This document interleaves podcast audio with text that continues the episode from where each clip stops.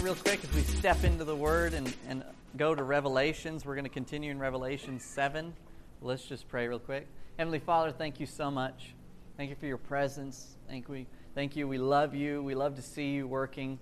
And God, I just pray that you would fill our minds and that you'd send a spirit of revelation into us, that you would take the word and that you would make it real to us, and that we would walk it out and live it and become it. So, Lord, we love you and we thank you in the name of Jesus. Amen. Well, we're continuing in our study of Revelations, uh, the book of Revelation in the Passion Translation, following along with Brian Simmons' study and interpretation of it. And last week, we finished up chapter 6 of Revelation. And we've been walking through looking at it. We've seen it, Revelation, as I say every single week, is the unveiling of Jesus right? It's not the unveiling of the Antichrist, it's not unveiling of the end times, it is the unveiling of Jesus himself. And it, this is actually even the revelation that Jesus had that the Father gave him. It says it in verse 1. And as we've been walking through looking at it, we're taking it of perspective as Jesus always taught in pictures and parables. And that we see that this is the revelation of Jesus and that it was symbolized to John to give to the church. And so that it, we actually are going through looking at the symbolic pictures and images that it paints for us with the perspective of interpreting it through the rest of the Bible. You, the Old Testament basically gives us the full format of understanding Revelation. So instead of it being Jesus coming to blow up a billion people before his wedding, it's actually him coming to kill the flesh and to bring life to his bride. And so we've been going through and we've, we've followed along and in chapter 6, we began to look at the seven sealed scroll. And we looked at the four horsemen when those seals were broken.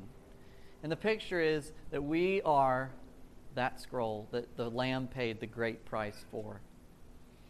And the seals, when they're broken off in unison, one after another, are actually revelations and realities that Jesus wants to release into us in bringing forth the fullness and the price that he paid. And so we looked at four horsemen, and then we looked at the fifth seal being broken off of the souls under the altar that had died to the works of the flesh, and now we're crying out to God that he would vindicate them and send revival in his outpouring. And then we looked at the sixth seal. Now, and then we're going to read chapter 7. Basically, what this is doing is 1 through 6 are showing these seals. The seal gets broken off, and it shows what happens when that seal gets broken off. So you've got, you know, the horseman. You've got that white horse coming to conquer you, to conquer everything that conquers you. You've got the horse coming to burn and purify everything off. You've got the black horse coming to kill the flesh and to bring into life the, the, uh, the life of Christ in you.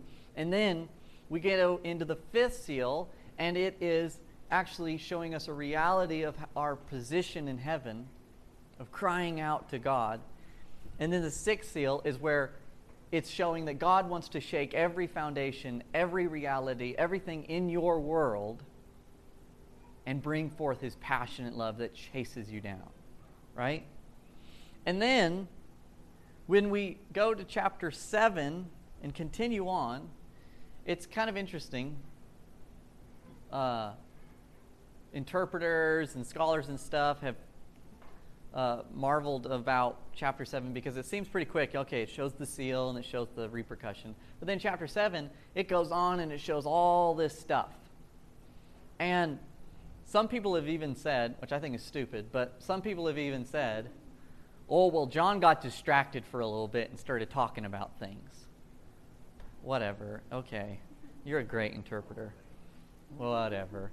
Now, um, so he, uh, but he goes on and he begins to paint these pictures of the 144,000 sealed with God. And he paints these pictures of these four angels in the winds. And then he goes into, which is funny, in that last song, of the whole myriads of uh, the people clothed in white, and he, and he describes all of this stuff. And then he goes into the seventh seal, the last one.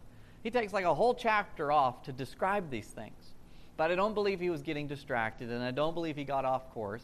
I believe it was in reality, is that he was showing that when Jesus gets a hold of that scroll, which is you, and he begins to release these realities into you, his goal and his purpose is to bring forth what we see here in 6 and in 7 and continued. Is that his, his goal is to release these realities into you, to release these things, and this is what it, it brings forth what we see here. Okay? So, what I want to do is I'm going to read basically all of chapter 7. Now, we won't get to all of chapter 7, but we'll read it all for the sake of it. So, we'll begin chapter 7, verse 1. After this, I saw four angels standing at the four corners of the earth, and they were restraining the four winds so that the wind would not blow on the land, on the sea, or on any tree. Then I saw another angel ascending from the east, who had the seal of the living God. He shouted out with a loud voice to the four angels who had been given power to dam- damage the earth and sea, saying, Do not damage the earth, the sea, or the trees, until we have marked the loving servants of God with a seal on their foreheads. And I discovered the number of those who were sealed. It was 144,000, sealed out of every tribe of Israel's people. And it goes and lists on 12,000 were sealed from the tribe of Judah, Judah, Reuben, Gad, Asher, Naphtali, Manasseh, Simeon, Levi, Issachar, Zebulun, Joseph, and Benjamin. And after this, I looked, and behold, and right in front of me, I saw a vast multitude of people. This is what we just heard. An enormous multitude, so huge that no one could count, made up of victorious ones from every nation, tribe, people group, and language. They were all glistening in white robes, standing before the throne, before the Lamb, with palm branches in their hands. And they shouted out with a passionate voice Salvation belongs to our God, seated on the throne, and to the Lamb. And the angels were standing in a circle around the throne with the elders and the four living creatures, and they fell on their faces before the throne and worshiped God, saying, Amen. Praise and glory, wisdom and thanksgiving, honor, power, and might belong to our God forever. Amen. Then one of the elders asked me, Who are these in glistening white robes, and where have they come from? And I answered, My Lord, you must know. Then he said to me, they are the ones who have washed their robes and have made them white in the blood of the Lamb and have emerged from the midst of great pressure and ordeal. For this reason, they are before the throne of God, ministering to him as priests, day and night, within his cloud filled sanctuary. And the enthroned one spreads over them his tabernacle shelter. Their souls will be completely satisfied, and neither the sun nor any scorching heat will affect them.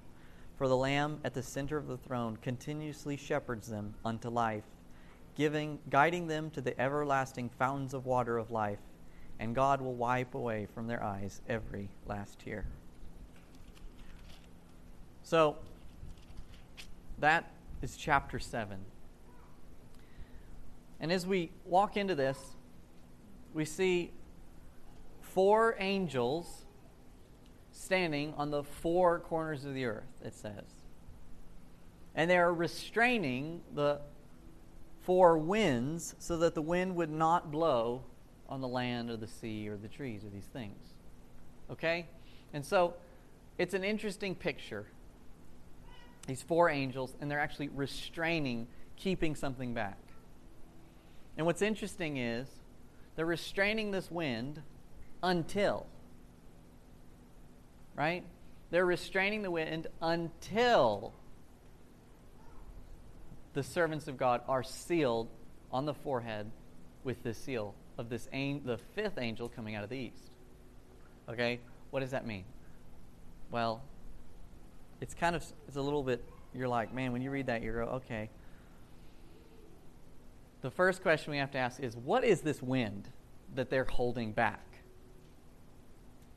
So, as everything, we're looking at the, the pictures and the images of heaven, interpreting what God is doing. And so you go, what is this wind? Well, I believe that the wind is actually judgment.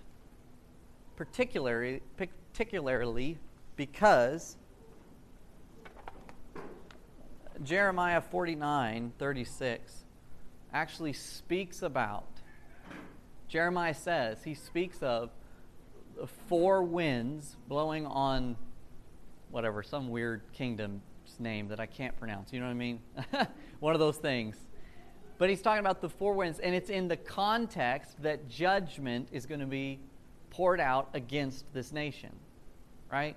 It's it's a, it, it's just a small little verse, but it's interesting. But he talks about the four winds of judgment. It's under that context, and you see now wind can be good or bad depending how it's used, but it can also be really destructive, and we and I see it as judgment.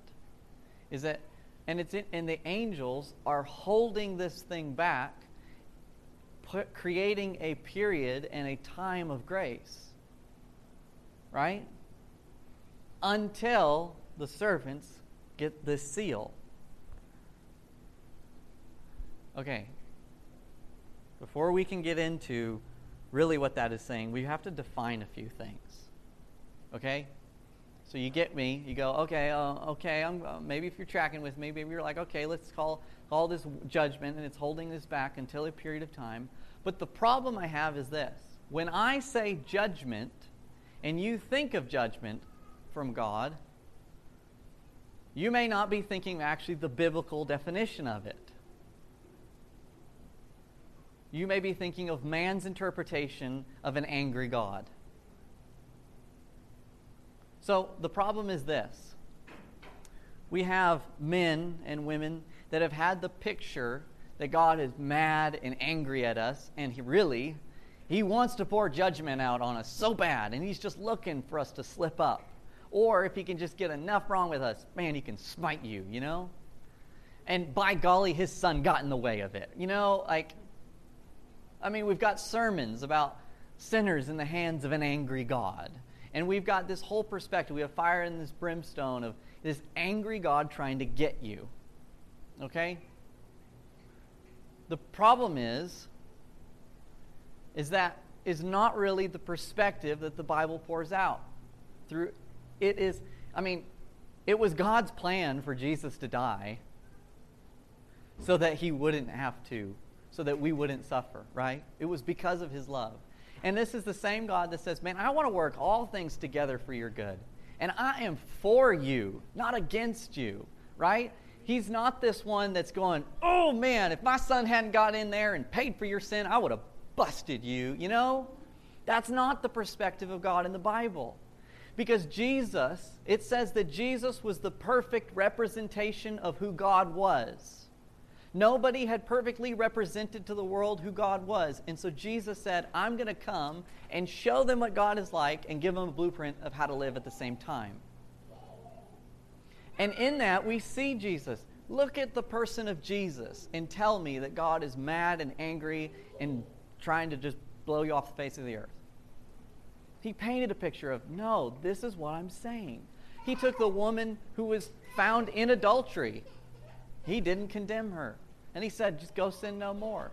He, he extended mercy. And like uh, the message that dad gave a few weeks ago, as we walked through and looked, that it was actually every time it is God's desire to extend mercy. Right? And so the pictures that we have of God are, by, are, are these mad, angry, fiery things. But in reality, in the Bible, we see these perspectives being changed of He's actually loving and caring. And when these things happen, it is not it shouldn't be attributed to God. It should be attributed to the kingdom of darkness. Right? When we, we see sickness and pain and suffering and, and, and these things, and we should go, that is not the kingdom of God. I think it is a, a, a terrible thing to attribute what Satan is giving you to God. Right? So, the, our perspectives of judgment can be totally wrong. Let me, let me paint a few pictures of what the Bible says about God's judgment. So let's readapt, let's adapt this a little bit. In 1 Chronicles 16, 31 through 34, this is David speaking under the influence of the Holy Spirit. I'll read it to you. He says, Let the heavens rejoice, Let the earth be glad. Let them say among the nations, The Lord reigns. Let the sea resound and all that is in it. Let the fields be jubilant and everything in them. Let the trees of the forest sing. Let them sing for joy before the Lord. Listen to this. For he comes to judge the earth. Give thanks to the Lord, for he is good, for his love endures forever. Mind you, if our image of judgment is what's coming, then why are the trees and the seas and the land rejoicing? If it's our pictures of God going, Whoa, I'm going to rain down some fire now, I'm going to send some judgment, then they, in reality, would be like, ah, screaming and running and wilting and crying, right? that the trees should be crying, not rejoicing. Because when God releases his judgments, it's good. Because in Isaiah 26, verse 9, it says, When you, this is God, it's talking about God, when you, dis, when you display your judgments on the earth, people learn the ways of righteousness.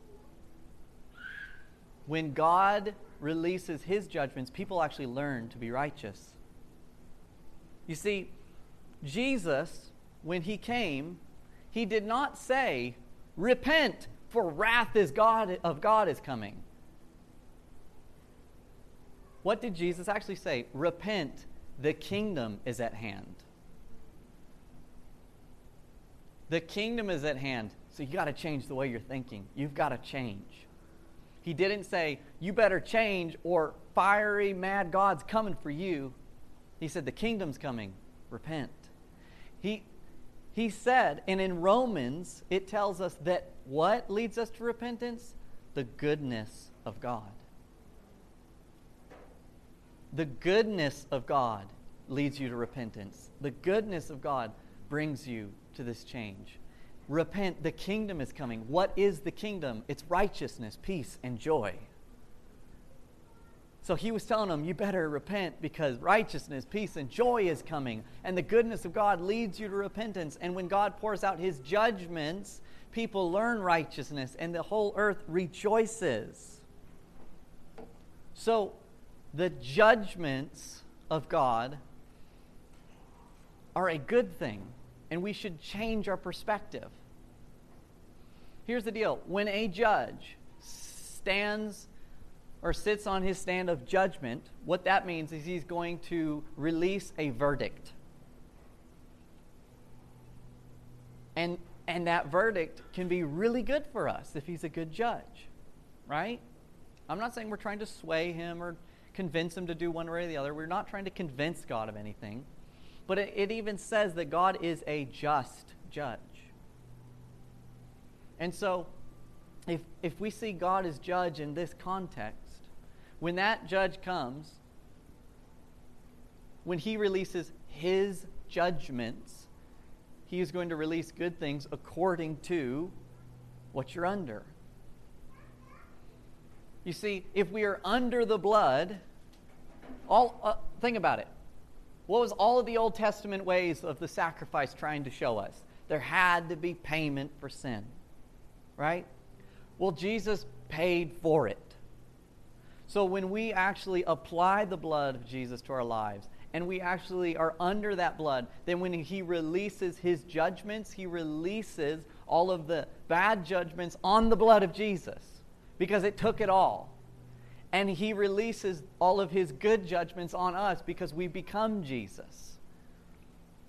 Because when he died, he paid for everything. When he died, he took every bad judgment upon us. And when he rose, he gave us the power and the ability to receive every good judgment. And so when you are under that, then when Jesus says, when judgment comes, it's good because it's actually going to release it is it is revealing who God is. So I, I want I'm going to say a, a, a little sentence here. If you have a piece of paper, you should write it down. Because when we see the way the earth rejoices in First Chronicles to his judgments, this is what we understand. God's judgments are an expression of his goodness and everlasting love.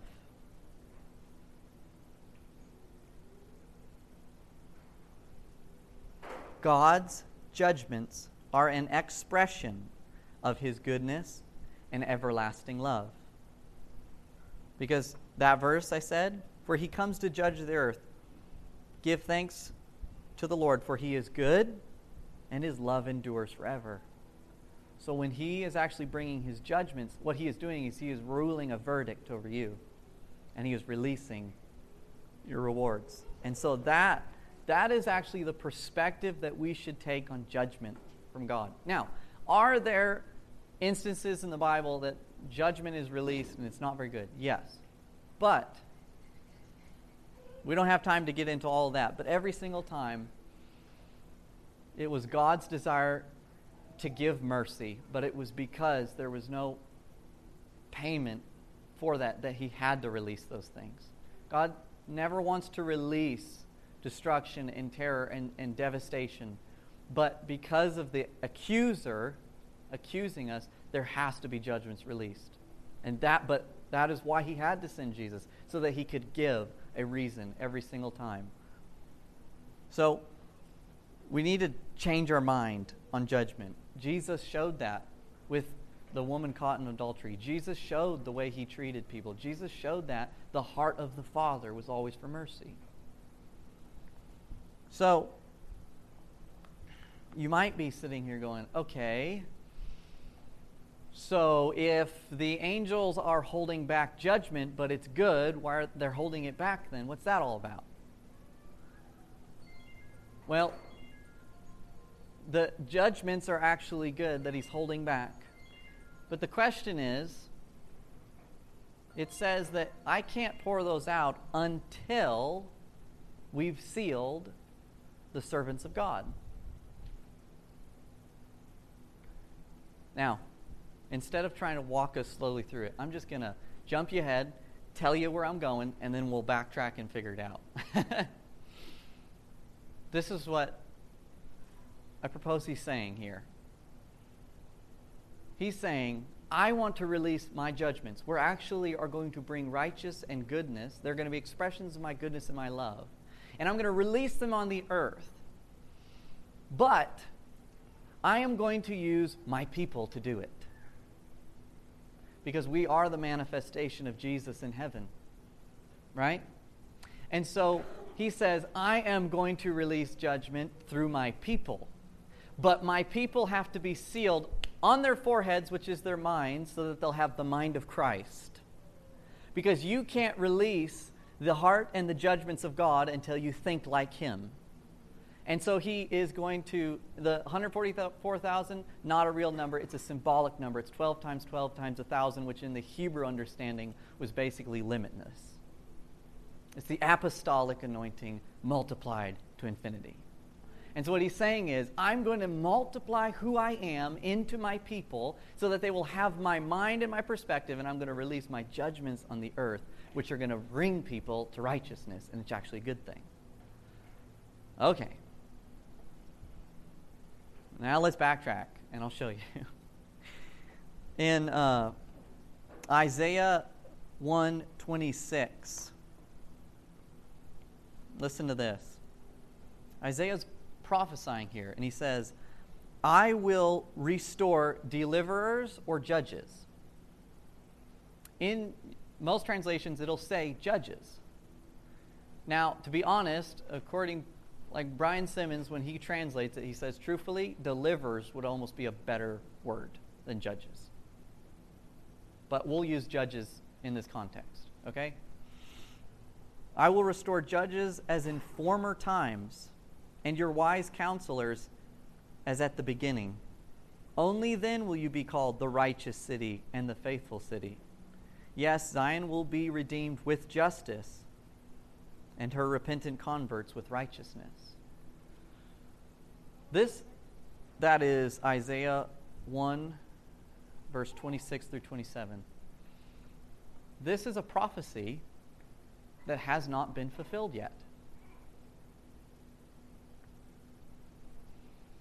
This is a prophecy that has not been fulfilled yet because in the book of Judges, It speaks of the judges over Israel, of how Israel would fall away from sin, and a judge would be brought forth, and they would actually bring the people out of sin, back into righteousness, and into the blessings of God.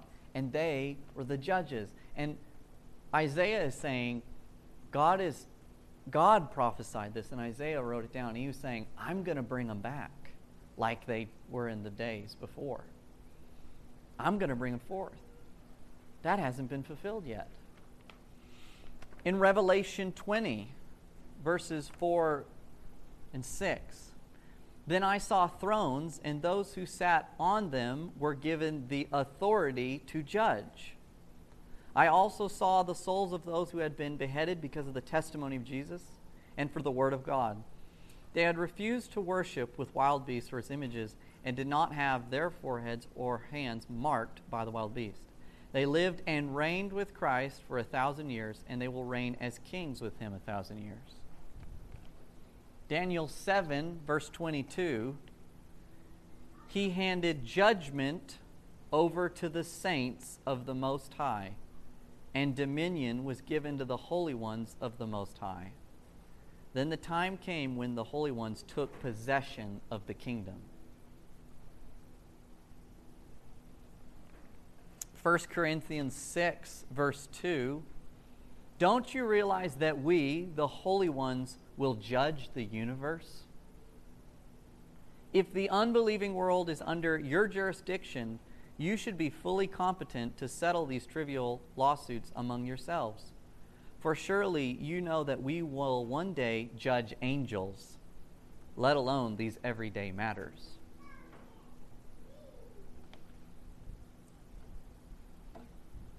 Um, you see, every single, he's saying, you're going to judge the universe, you're going to judge angels. God's prophesying, I'm going to raise up a people that are going to be judges like in the old days. Uh, uh, he's saying, in, in Revelation 20, we'll see he's setting up and he's showing they're going to be put on thrones to judge. And so, what is what is this talking about? We see these four angels holding back these judgments, holding back these things on the earth. And this fifth angel with the seal, it's a, the, the seal of God, not descending, but ascending from the east. This is Jesus. He has authority over these angels. He is called the rising star of the east. It is uh, a Jesus is always shown coming out of the east. The east is always shown as blessings and good things coming out of it. And we see this angel coming out of the east, and he's telling these other angels, "You guys wait for a, wait for a while until we get our servants sealed with this with the seal of God." Now, you notice that everybody wants to talk about the mark of the beast but not as many people want to talk about the seal of God. And they are different. Think about it. A mark would have been something either inscribed or burnt or tattooed or something like that. And a mark is usually referred to a slave or ownership. Right? And we see, and we, every time we see the beast rising out of the sea, it's the sinfulness of man and it's the fleshly desires. And we, and it's put on your forehead and your hands because it's the thoughts of the world and the actions of and the fruits of the flesh. But then we see the seal of God. Now a seal is different. A seal is different than a mark. A seal would you know how they would stamp a seal on a letter coming from a king? And what would it do? It would be a symbol of authority and power. And it's sealing us on our foreheads, which is what? It's our mind, it's our thoughts, it is the headship of Christ. So a lot of people go, oh, 144,000, that's a seal so that they won't get the judgments. I don't think it's a seal of protection, I think it's a seal of power. They could have been marked with the seal of, uh, with marked with God, but they weren't. They were sealed. What he is showing is, I'm going to take these people that have my thoughts and my minds and have been have come into the fullness that I have for them and have renewed their minds, and I'm going to seal them with the power and authority to release the judgment over the earth, and that it will bring forth righteousness, peace, and joy. I think that's cool. And so, think about it. Like, let's delve in it just a little bit more. It's put, why is the seal on your forehead? Okay, we kind of we get the basic thing. Oh, it's your mind, it's your thoughts. But it is your mind, it is your thoughts. You need the mind of Christ. You need your mind renewed. Jesus was crucified on the hill of Golgotha, which means the hill of the skull. The hill of the skull, Jesus pierced the, heel, the hill of the skull with the cross of sacrifice. And the cross needs to pierce your mind as well. You need the cross. You need to be pierced with the mind of Christ, and you need to die to the thoughts and the processes of the world. And you need the mind of Christ in you. And because you can't release, think about this. Let's just take it down here a little bit. Let's say you got saved yesterday. Okay? All right? Let's say you got saved yesterday and you've been living in the world with its thought processes, with its mindsets, and with its motives, and you got saved yesterday. I don't think it would be a good idea for if you got saved yesterday for you to start releasing the judgments of God on people. right? Pretty sure that would be bad. Okay? Because you need your mind renewed. You need the four horsemen to come into your life. You need to be purified, you need to be cleansed, and you need to get the mind of Christ. And that does take time. So, he is saying, I'm going to seal these people on their foreheads. And we won't have time this week. Ugh. But probably next week, hopefully next week, we'll actually go through the 12 tribes mentioned of the 144,000. Because the 144,000, like I said, is 12 times 12, which is the apostolic number, times a 1,000, which in the Hebrew, they, they, their understanding was a 1,000 was basically as high as you can go. They're like, why would you want to go any higher? That's basically infinite, right? But 144,000, and it's 12,000 out of each tribe. And when you go through those tribes and you look at the meanings of their name, it is actually the process of walking through your mind being renewed in Christ. Because in the New Jerusalem, later in Revelation, the New Jerusalem has 12 gates, and guess what the gates are named? These, these 12 uh, tribes of Israel because you have to walk through that gate in your process of going and becoming the New Jerusalem. Right? And it's really interesting. There's like two tribes are actually removed and they've added other things. It's not in the normal uh, format and uh, listing the way it is in the rest of the Bible. There's all sorts of really interesting things. But we don't have time for that. but but this is what I this is what I want to this is what I kind of want to bring us back to we see in verse 9, it talks about after this, that I looked and behold in front of me was the vast multitude, a multitude so huge that no one could count, made of, of victorious ones, right? And they, were the, they are the ones that um, have washed their robes white. Here you have two things. You have Jesus telling these four angels I need you to hold back these things. And as it goes on, we see the climax of this whole experience. We have the 144,000, and then we have the multitude that have been washed in his, and they're all praising God before the Lamb, and they are serve him for a thousand years, for infinity, basically. So it's kind of like you have one through six of the seals, and it's building. It's going, you got to be purified. You got to be, you know, renewed. You got to die to these things. Boom. And then, man, you got to cry out for God to pour out His Spirit. And then He wants to shake everything in your world and shake everything that's been set up. And He wants to bring you a new heavens and a new earth. And then He wants to bring forth the judgments. He wants you to rule and reign with Him.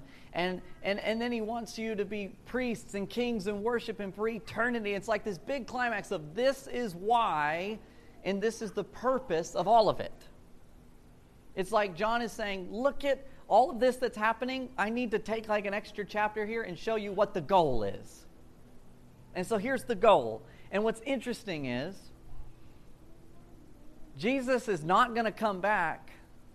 Jesus is not going to fulfill his plan, not because of an antichrist, not because of the mark of the beast, not because of things getting really bad, but he is going to fulfill his plan because of the number of people that are sealed with the mind of Christ and with the multitude of people who have been washed clean. Let me, let me work on that, okay? He is saying, My plan is contingent on my people. Because he is not coming back to marry a broken down, helpless church to save us. He's coming back to marry a pure and holy bride. He's coming back to marry a bride that is equally yoked with him. He's coming back because we are in the image of him. We have been transformed into the likeness of him. And so what he's saying is okay, you people that are following me, he is actually, he tells them, hold back the winds until the number of those are sealed with my seal.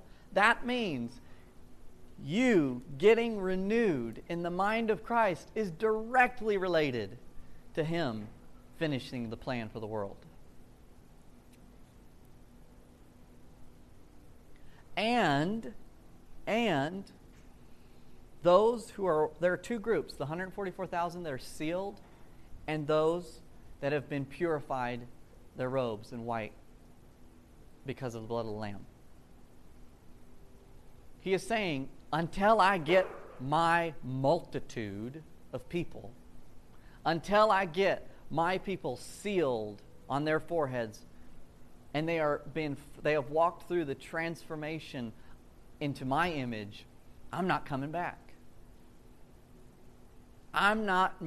So, all of your predictions and all of oh, Gog and Magog and all these things, I don't care what interpretation you have of Revelation. It says it right there.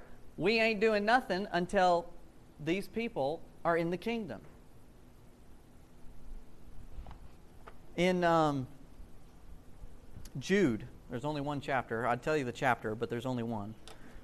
In Jude, verse 14 through 15, says, Look, here comes the Lord, Yahweh, in myriads of holy ones, to execute judgment against all and to inf- uh, convict each one of. Oh, man, I can't read. This is weird. Convict each one of them for their ungodly deeds and for the terrible words that the ungodly sinners have spoken against him. The main thing I want to say, say is look, it says, Look, here comes the Lord Yahweh, or let me translate, Jesus here comes Jesus in his myriads of holy ones. Now, here's the deal. Um, uh, in a lot of your translations, it'll say in holy myriads of himself or uh, by or something like that. There's different translations. But uh, the most common one is the Lord is coming with ten thousands, or with ten thousands. With ten thousands. Okay? That's what most translations will say. But the Greek word, big long one, in. E N. Okay? Bear with me. The Greek word is in, E N. And it is translated I N, as in in, 1,870 times in the New Testament. But they decided to not translate it that way.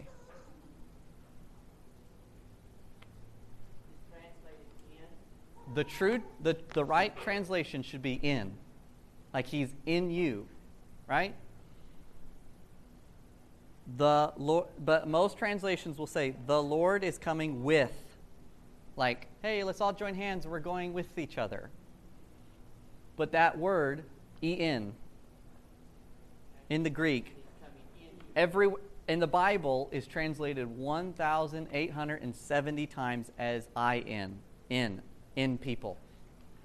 So what that is saying is, in Jude, it is saying Jesus is coming back in his people, in the myriads, which basically means an innumerable amount of people. It's the same thing we saw in Revelation.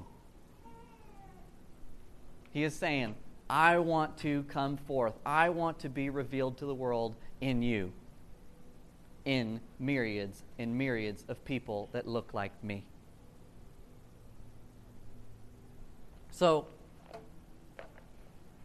I would just say this when I read that and see how God's plan, He's, he's waiting. He's waiting for us to get the revelation of who He is.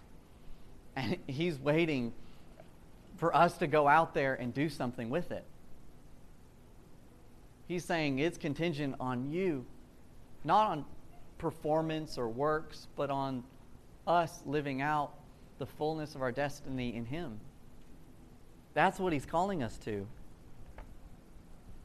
And, and this whole picture of all of these seals are painting the end result of man, we're all going to worship Him around His throne. We're all going to be pure and holy myriads of people and the multitude of people. An innumerable amount of people are going to be for him, pure and holy, because those were sealed and marked with the mind of Christ and walked through the fullness of his desire for them and brought forth the judgments, the righteousness of God onto this earth.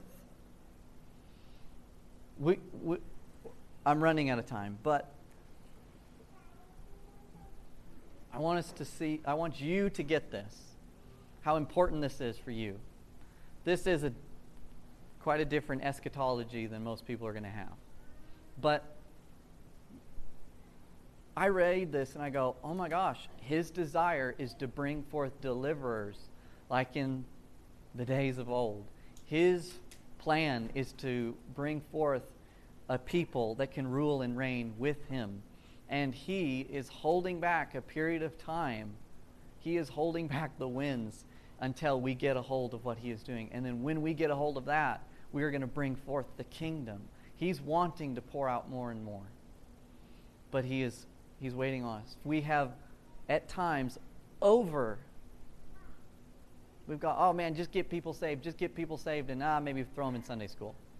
No. Get people saved and get them into the kingdom and get them transformed into the reality that God has for them because the journey has just begun. They need to be sealed with that seal on their foreheads. They need to get their minds renewed. There is so much more. And you play a big part. For too long, we've been given the lie of clergy and laymen oh man, yeah, he's a pastor and we sit in the seat and give him money and sometimes we help out with Sunday school. If you're a really fervent Christian. No, you're all called to be a kingdom of kings and priests. You're all called, just like what Dawson is talking about, in every single day of your life, you're called to bring forth the revelation and the unveiling of Jesus everywhere you go. You're called to live with authority and with power. You're called to be sealed with his seal that you can bring forth the judgments of the kingdom to this world. You're called to bring Jesus to this world. That's what you're called to do. And this is painting the picture of I want to fulfill the prophecy. I want to pour this stuff out. That's what you're called to do. There's a lot there's a lot more that we will get into. We'll get into the 144,000. That's really fun. We'll get into chapter 8 and the seventh seal and how it unfolds the, the angels and the trumpets and the bowls and all these things. But this particular one, I'm like, oh man, as soon as I started going over it, I'm like, well, this is going to take all night. and I may not have covered it very good. Sometimes I mess up. But Um, yeah. So it may take you some time. Let that sit for a while. Let that sit in you. Look at those verses. Research this yourself. But every single step of the way, it's always it's always Jesus is the center, and when Jesus is in you, then it's always him coming out. He's like, I want to bring heaven to earth. I don't want to just get you up here. So that's all that's all I'm going to say right now. Let me pray with you guys. And okay, we don't have an ending song, but we'll just pray and we'll de- be dismissed. How's that sound? Okay. Heavenly Father, thank you so much for tonight. God, I pray that you would pour out your Spirit on every single person here. God, I pray that you would renew our minds, that we would get the mind of Christ, so that we could actually release you into this world accurately, so that we could be the unveiling of Jesus, so that we could fulfill what you paid such a great price for. So, Lord, I pray that maybe this didn't all make sense, and maybe this will take time, but Lord, I pray that you would take these words and that you would take the truth of your word and you would set it inside of us and you would make it grow like a garden and that it would just grow more and more and that maybe one day we'd wake up and get it but jesus pour out your spirit this week i pray for people that they would have encounters with you and with encounters with other people that they would get every time they open the bible they would see how they are supposed to apply it to their lives and that it's not oh, trudging along trying to make it, but it's the joy of the kingdom. God, fill us with your presence. Let us worship you every single day.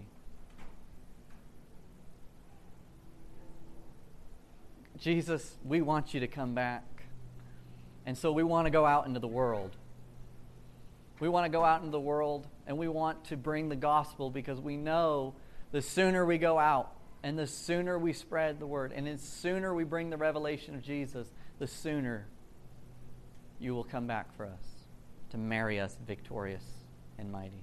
Lord, we love you. We thank you. Bless everyone tonight. In the name of Jesus, amen. Amen.